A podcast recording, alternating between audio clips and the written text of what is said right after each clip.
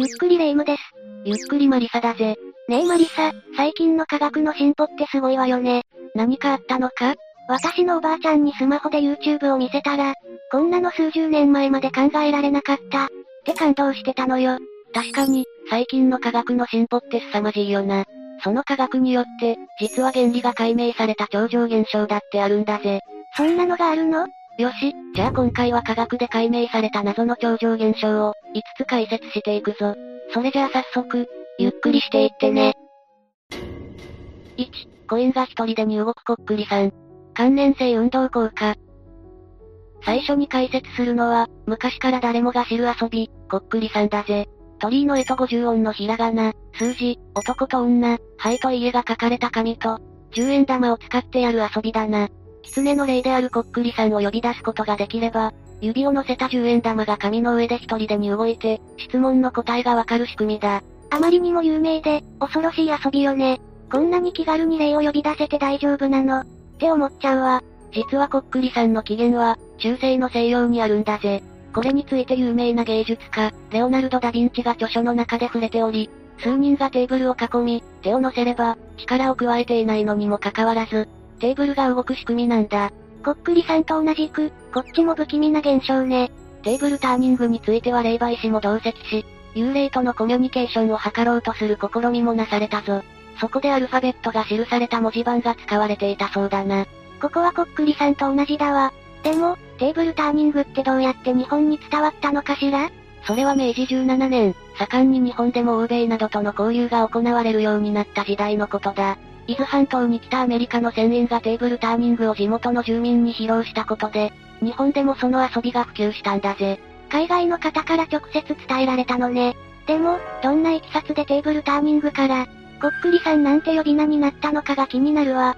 当時の日本ではテーブルターニングで用いられたテーブルが普及しておらず、代わりに米を保存するためのおひつを使ってその遊びが行われたんだよな。そしておひつは3本の竹で支えられ、こっくりと動くその様子から、こっくりさんとの呼び名がついたぜ。可愛い呼び名だと思っていたら、こっくりさんにはそんな機嫌があったのね。ちなみにこの後、こっくりに狐、犬、タヌキ、といった文字が当てられ、こっくり、と書くようになったともされるぞ。こっくりさんがアメリカから伝わった後に、日本ならではの霊的な存在と紐付けられたってことだわ。そうなるな。でも、西洋のテーブルターニングでも、日本のこっくりさんでも似たようなことが起きるなんて、何かしら共通のことが関係しているの？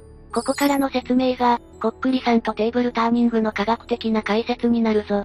実は、私たちは無意識のうちに筋肉を動かしてしまうことがあるんだよな。無意識に？そんなのありえないわよ。言葉で説明してもわかりづらいだろうから、実験してみるぞ。まずは重りを垂らした紐を用意するんだ。ふむふむ。そして質問を考えるぜ。例えばそうだな。霊夢は今お腹が空いているか、なんてどうだ？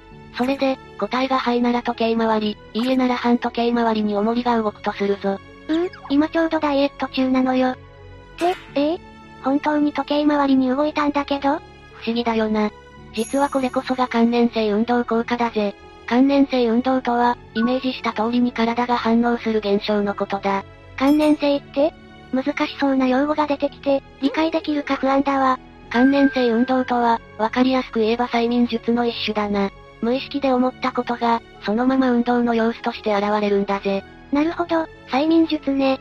さっきの例で言えば、お腹が空いたなと感じた霊夢の筋肉が、わずかだが時計回りの向きに糸を動かしたんだよな。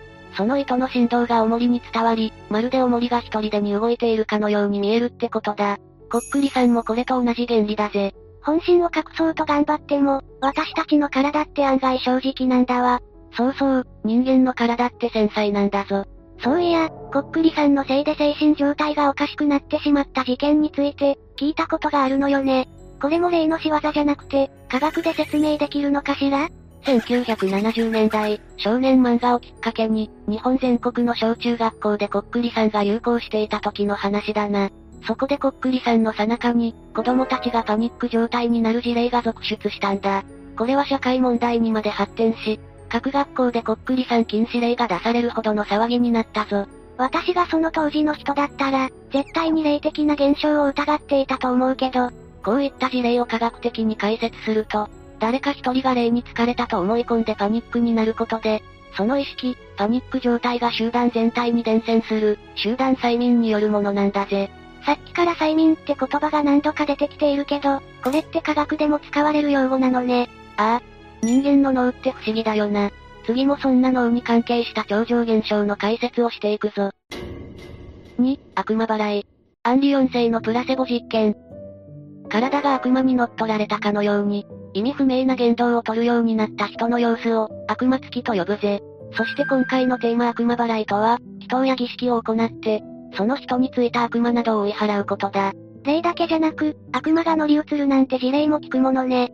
そんな厄介な悪魔払いができるような人って、特殊な能力でも持ち合わせているのかしら？これについて、なんと今から約400年も前に実験が行われたぜ。実験を主導したのは、フランスの国王アンリオン星だ。アンリオン星は40年近くも続いた宗教戦争ユグノー戦争を終結させるなど、極めて有能な王だったんだよな。初めて聞く名前だわ。ユグノー戦争に限らずアンリ4世は、自身の反対派を武力で抑え込むことはしなかったぜ。例えばユグノー戦争は、カトリックとプロテスタントの対立がきっかけで起こったものだったぞ。そこで当初はプロテスタントだったアンリ4世の行動が驚きなんだよな。自分がずっと信じてきた宗教なんて、そう簡単に手放せないわよね。この時はカトリックが多数派だったんだが、なんとアンリオン星はその多数派からの支持を受けるべく、プロテスタントからカトリックへと改宗した。そして信仰の自由を認めるナントの王令を出すことで、アンリ4世は宗教対立を終わらせたぜ。すごい決断力とスマートさ、とにかくアンリ4世が聡明なお方ってことは分かったわ。戦争中だろうと、宗教が絡もうと感情的にならず、冷静な政治ができるあたりがすごいよな。そんなアンリオン星だが、彼が行った実験も注目すべきものだぞ。テーマにもあったプラセボ実験ね。プラセボ効果なら今までに聞いたことがあるわ。プラセボ効果とは、本来は効果がないはずの成分で作られた薬剤も、効果があると信じて使うことにより、改善が見られる現象のことだ。アンリオン星の実験によれば、これが悪魔払いにも言えるみたいだな。西洋の悪魔なんて、なかなか強力なイメージがあるから、プラセボ効果で証明できるのか不安だけど、なかなか信じられないのもわかるぞ。でも、今からアンリオン星が行った実験について詳しく解説していくから、よく聞いてくれ。まず、アンリオン星は悪魔に疲れたと訴える女性に対し、人を雇い、ある言動を取らせたんだ。どんなものなのかしら？それが、雇った人に私は僧侶だと名乗らせ、悪魔払いのふりをさせるというものだったぜ。ただの水を清水と称して女性に飲ませたり、ただの鉄からできた十字架を女性に押し付けたり。そんな簡単なことで効果が出るわけ。それが、効果はあったんだよな。悪魔払いのふりを受けた女性は、驚くべきことにもがき苦しんだぜ。まるで、彼女の体から悪魔が追い出されていたかのように。おお、プラセボ効果、恐るべしだわ。ちなみに悪魔付きについても、現代では身体、精神疾患によって説明できるとされるぞ。例えばパニック状態や転換、薬物中毒、または本来とは全く別の人格が現れる、乖離性同一障害が挙げられるな。確かに、今から400年も前だったら、こういう医療についての真実はまだ分かっていなかったものね。でも、こういう風に科学、学問が未発達だった時代にプラセボ実験を行ったアンリオン星は、やはり賢いと思うぜ。彼のような人が、人類の発展に貢献するんだろうなと痛感させられる事例だったな。プラセボ効果が400年も前から実証されているのが、何より興味深かったわ。まだまだ科学で証明できる超常現象はあるのかしら？もちろんだぜ。さて、どんどん行くぞ。3、占いが当たる。バーナム効果。バーナム効果とは、占いなどで自分のことを言い当てられていると思い込んでしまう現象のことだ。その占いの内容はよく考えれば、誰にでも当てはまるような一般的な内容なのに、だぜ。う、私、よく朝のテレビ番組や雑誌の星座占いとか信じちゃうんだけど、これもバーナム効果なの？それは先生術とも呼ばれるものだな。先生術についてバーナム効果を示したのが、フランスの科学者であるミッシェル・ゴークランだ。彼は先生術についての実験を行うべく、広告で無料の星占いを出したぜ。広告なんかでの星占い、今だったら当たり前のように見るわよね。そしてゴークランは星占いの結果が気になる人に対し、その人の生年月日を送らせたんだよな。ゴークランは応募者たちに対し、生年月日による性格など、占いの結果を返信したんだ。でも生年月日なんて何通りもあるのに、占いなんてどうやってしかし驚くべきことに、応募者の94%が、ゴークランの占いの内容は自分にぴったり当てはまると答えたぜ。そんなことあるの？ゴークラン、特殊な能力でも持っていたのかしら？これについてネタバラシをすると、実はゴークランは応募者全員に同じ内容を送っていたんだよな。その中身もまた、多くの人に当てはまるような一般的な内容だ。このパートの冒頭でマリサが説明していたことと同じだわ。私たちはバーナム効果の手のひらで踊らされていたのね。バーナム効果についてもう一つ興味深いのが、アメリカの心理学者バートラム・フォアが行った、フォアの実験だな。フォアは学生に対して心理検査を行ったんだ。心理学者ってことは、今度はもうちょい専門的な実験なのかしら？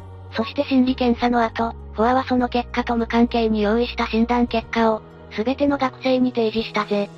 例えばあなたは不安に思っていることがありますだったり、あなたにはロマンチストな一面がありますというものだったり。ゴークランの時と同じく、フォアもこれまた大胆な行動に出たわね。その後、フォアのフィードバックがどれだけ当てはまっているかを学生に5点満点で評価させたぜ。するとこれまた驚くべきことに、5点中、4.26点という高い平均点を記録したんだよな。マリサの説明のおかげでバーナム効果の概要は分かったけど、まさかこれほどなんて。そしてバーナム効果は、私たちのエンタメや生活に溶け込んでいるぜ。例えばテレビ番組なんかで人が占いを受ける場面でも、よく、占い師があなたには悩みがありますね、なんて言うだろう?それもよく見かけるやりとりな気がするわね。ただ、人間なんて大なり小なり悩みを抱えている生物だよな。それで大半の人は占いが当たっていると思い込み、悩みの詳細なんかを自分から話してしまうんだ。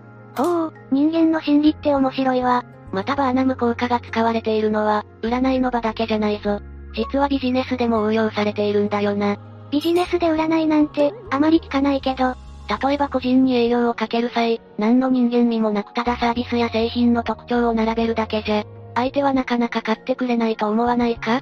言われてみればその通りよね。まず営業の場でバーナム効果を応用する場合、多くの企業に当てはまる問題点などについて質問することになるぜ。例えば、個人情報の流出のリスクなんかがあるよな。そうすることで、この企業は我々の問題点を分かってくれていると、相手からの信用を勝ち取れるんだ。ふむふむ。いきなり営業に入るんじゃなくて、まずはバーナム効果で、相手により信頼してもらうってことだわ。どうだ？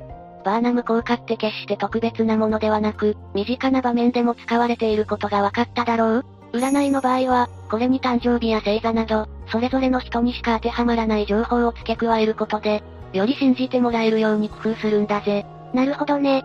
バーナム効果と占いの関係も面白かったわ。次は、また一風変わった超常現象について解説していくぞ。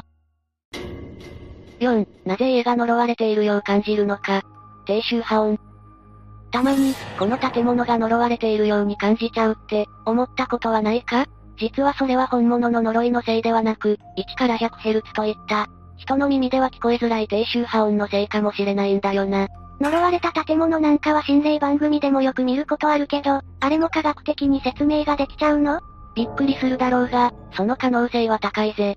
そもそも低周波音と呪いにどんな関係があるのか、いまいちピンとこないんだけど、先ほど1から 100Hz が低周波音と説明したが、これは、うるさくはないものの、人間に物理的な影響を与える音なんだよな。これについて、具体的なエピソードを紹介するぞ。低周波音って私たちの耳には届きにくいのに、どんな影響があるというのかしら？イギリスの研究者ビッグダンディは、呪われた工場と噂されていた場所で、不思議な体験をしたんだ。不気味な感覚に襲われたかと思えば、ダンディを見つめる灰色の人影を目撃するんだぜ。思わず二度見しようとすると、その人影は消えてしまったそうだが。ひー。これって完全に心霊体験じゃないの？しかし、ダンディは極めて冷静だったぞ。彼はこの現象は低周波音のせいに間違いないとして、工場の調査を始めたんだ。ダンディさん、冷静すぎてこっちが怖くなっちゃうわ。その調査でダンディは、低周波音の出所が工場のファンであることを突き止めたぜ。そのファンを停止させると、それと同時に工場で起きていた不気味な現象も収まったんだ。本当に幽霊がいるのかと思いきや、あっけない終わり方ね。そんなダンディの発見に興味を持った別の研究者が、また違った形で低周波音の実験を行ったぜ。実験の内容は、イギリスでのゴーストツアーの参加者に、曲がりくねった通路を歩いてもらうというものだ。一部の参加者が歩いている間は低周波音を再生したり止めたりして、彼らの反応を確かめたぞ。実験の方法だけ聞けば、至ってシンプルだわ。ちなみに実験が行われた場所は、ペストという病気で亡くなった方々が壁に埋め込まれている。というもので、本物の心霊現象が起きてもおかしくないスポットではあるな。ちなみにペストとは、中世のヨーロッパにおける3分の1の命を奪った、恐るべき感染症だ。ペストの流行は有名よね。低周波音なんて流さなくても、何らかの超常現象は起きるんじゃないかしら？実験では、低周波音を流すグループと流さないグループに分けたんだが、確かにどちらのグループでも、超常現象とおぼしきものは報告されたぜ。ただ、低周波音を流したグループでは報告された超常現象の数が多く、低周波音が人間の恐怖を増幅させることが証明されたんだ。例えばより気温の変化を感じたり、奇妙な人影を目撃したり。まさにダンディが経験したのと同じような現象ね。実は超常現象を抜きにしても、低周波音は人間に不快感を与えてしまうんだよな。というのも低周波音は長距離にわたって影響しやすく、また屋内で共鳴しやすいことから、知らず知らずのうちに人の体に影響を与えるんだぜ。キーキーうるさい高周波音に比べれば、不快感も覚えにくい気がするけど、ただ低周波音で厄介なのが、私たちの生活に極めて身近という点なんだよな。ボイラーや室外機、高架橋などから低周波音は発生しやすく、それが訴訟になった例だってあるんだ。例えば不快な音や振動で、眠れなくなったといったものだぜ。そうだったのね。日本の環境省も低周波音について調査しているくらいだしな。さて、そろそろ低周波音と超常現象の話に戻るぞ。次は、心霊現象をより科学的に分析する実験についてだ。イギリスの大学の心理学者、クリストファー・フレンチらは、低周波音に加え、電磁界についても注目したぜ。電磁界とは、送電線や家電から発せられるものだ。低周波音と同じく、電磁界も人間の目や耳では実感しにくいものだわ。フレンチの研究チームは、低周波音の流れる部屋、複雑な電磁界が発生する部屋、低周波音、電磁界の両方が発生する部屋、何もない部屋、といったそれぞれの部屋で、実験の参加者に過ごしてもらったぜ。そして、参加者に体験したことを報告してもらったんだ。どうなったのかしら？すると、参加者は実験中に、なんと8割ほどがめまいを感じたそうなんだぜ。しかも8%の人たちは強い恐怖を感じ、23%の人たちは、心が自分の体から離れていくように感じたとも。今回の実験が心霊スポットじゃないとしたら、完全に低周波音か電磁界のせいとしか言えないわよね。ただ面白いことに、低周波音や電磁界が流れていたかいなかったかは、参加者の感じた恐怖心にあまり影響を与えていなかったんだよな。それ以上に影響があると考えられたのが、人間の知覚だぜ。どういうこと？例えば実験の参加者に、あらかじめ、この部屋に入れば奇妙な体験をするかもしれないですよ。と伝えておくと、参加者の一部は本当に奇妙な体験をしてしまうというものだ。単なる思い込みのせいでもあるってことかしら？ああ。また別の実験で、あなたの自宅で起きたポルターガイストのような現象について、日記をつけなさい。との指示が10人の参加者に出されたぜ。ポルターガイストって、人がいないのに勝手に物が動いたり、音がしたりする現象よね。その通りだな。ポルターガイストは有名だし、知っている方も多いだろう。さて、実験の話に戻るぞ。不思議なことに、参加者たちが日記をつけ始めた途端、ポルターガイストのような現象が起き始めたんだよな。実験が始まった途端に？確かに奇妙だわ。その実験について考察を行った論文によれば、人間は奇妙なものを探す心の準備ができていると、何気ない出来事でも超常現象と感じてしまう。といった説が出されたぜ。それってまさに、私が心霊番組を見た日の夜、不気味さを感じてトイレに行けなくなるのと一緒よ。だんだん分かってきてくれたようだな。先に説明した低周波音などの環境的な要因、そして人々の思い込みによって心霊スポットってできちゃうんだぜ。それを応用すれば、もっと怖いお化け屋敷なんかが作れそうだわ。それも面白いアイデアだな。もし文化祭なんかでお化け屋敷をやりたい視聴者の方がいたら、ぜひ今の話を参考にしてくれ。さて、どんどん解説を進めていくぞ。5、宇宙人に誘拐された。明晰夢。実は、夜に UFO で宇宙人に誘拐され、彼らの人体実験の対象となり、記憶を消されて地上に戻ってきた、と訴える人の数は多いんだ。これはエイリアンアブダクションとも呼ばれ、世界中で話題になっている現象なんだぜ。その話聞いたことあるけど、エイリアンアブダクションなんて呼び名があるのね。なんと中には、50回以上も宇宙人に誘拐された、なんて人もいるくらいだ。そんなエイリアンアブダクションだが、これは明晰夢というものによる可能性が高いぞ。明晰夢とは、自分が夢を見ていることを自覚でき、かつ夢の内容を思い通りにコントロールできるものだ。ほう。でも、これは夢だって自覚できていたとしたら、宇宙人からの誘拐も夢ってわかるんじゃないの？普通はそうなるよな。ただ、エイリアンアブダクションに関する夢のすごいところは、夢を見た後に記憶が書き換えられ、現実に起きた出来事と混同してしまうことなんだ。その経験なら私もあるわよ。夢の中で宿題を終わらせて、起きた後もラッキーって思って、そのままウキウキで学校に向かったのよね。え？それって大丈夫だったのか？それで先生に提出する直前に宿題ノートを開いたら、まさかの真っ白で怒られたっていう。私の記憶の中では絶対に終わらせていたのに。霊夢の話は置いておいて、明晰夢についての興味深い実験を紹介するぜ。ロシアのフェーズ研究所は、明晰夢を見られる参加者を集め、夢の中で宇宙人を呼び出してほしい、と彼らに依頼したんだ。私の渾身の経験談が無視されたわ。そしてそんな無茶なことができるわけ。すると、75%の参加者の夢に本当に宇宙人が登場し、うち28%の参加者は UFO も目撃したそうだ。中には、UFO の中に連れ込まれたと報告する人もいたぜ。随分とリアルだわ。エイリアンアブダクションが起きたとされる場面は、大半が睡眠中などのリラックスしているシチュエーションだったそうだ。この事実も受けて、フェーズ研究所はエイリアンアブダクションが、明晰夢によるものではないかと考えたようだな。私もさっきの宿題みたいに悪い夢じゃなきゃ、もっと明晰夢を見てみたいわね。一説によれば、夢日記をつければ良いと言われるぞ。記録をつけることで夢の特徴を把握することができ、自分が夢の中にいることに気づきやすくなるとのことだ。あとは瞑想をして精神を落ち着けるのもいいみたいだな。夢日記、明日からつけてみるわ。ただ明晰夢を見ている時は脳が半分覚醒しているから、あまりに毎日明晰夢を見続けてしまうと、睡眠障害や抑うつ状態になることもあるぜ。どうか健康には注意してやってくれ。そんなリスクもあるなんて、気をつけるわ。というわけで今回は、科学で解明された謎の超常現象について解説したぜ。人間の脳って、思っていた以上に面白いってことが分かったお話だったわね。そうだな。超常現象も科学の力もすごいが、一番謎が多いのは人間の脳かもしれないぜ。まったくよ。そう思うと、私たちって奇跡の存在なのね。世界の謎に迫っていくのも面白いが、私たち人間の内部に迫っていくのもまた楽しいだろうな。というわけで、今日の動画はここまで。動画が面白かったら、高評価とチャンネル登録よろしくお願いします。最後までご視聴いただきありがとうございました。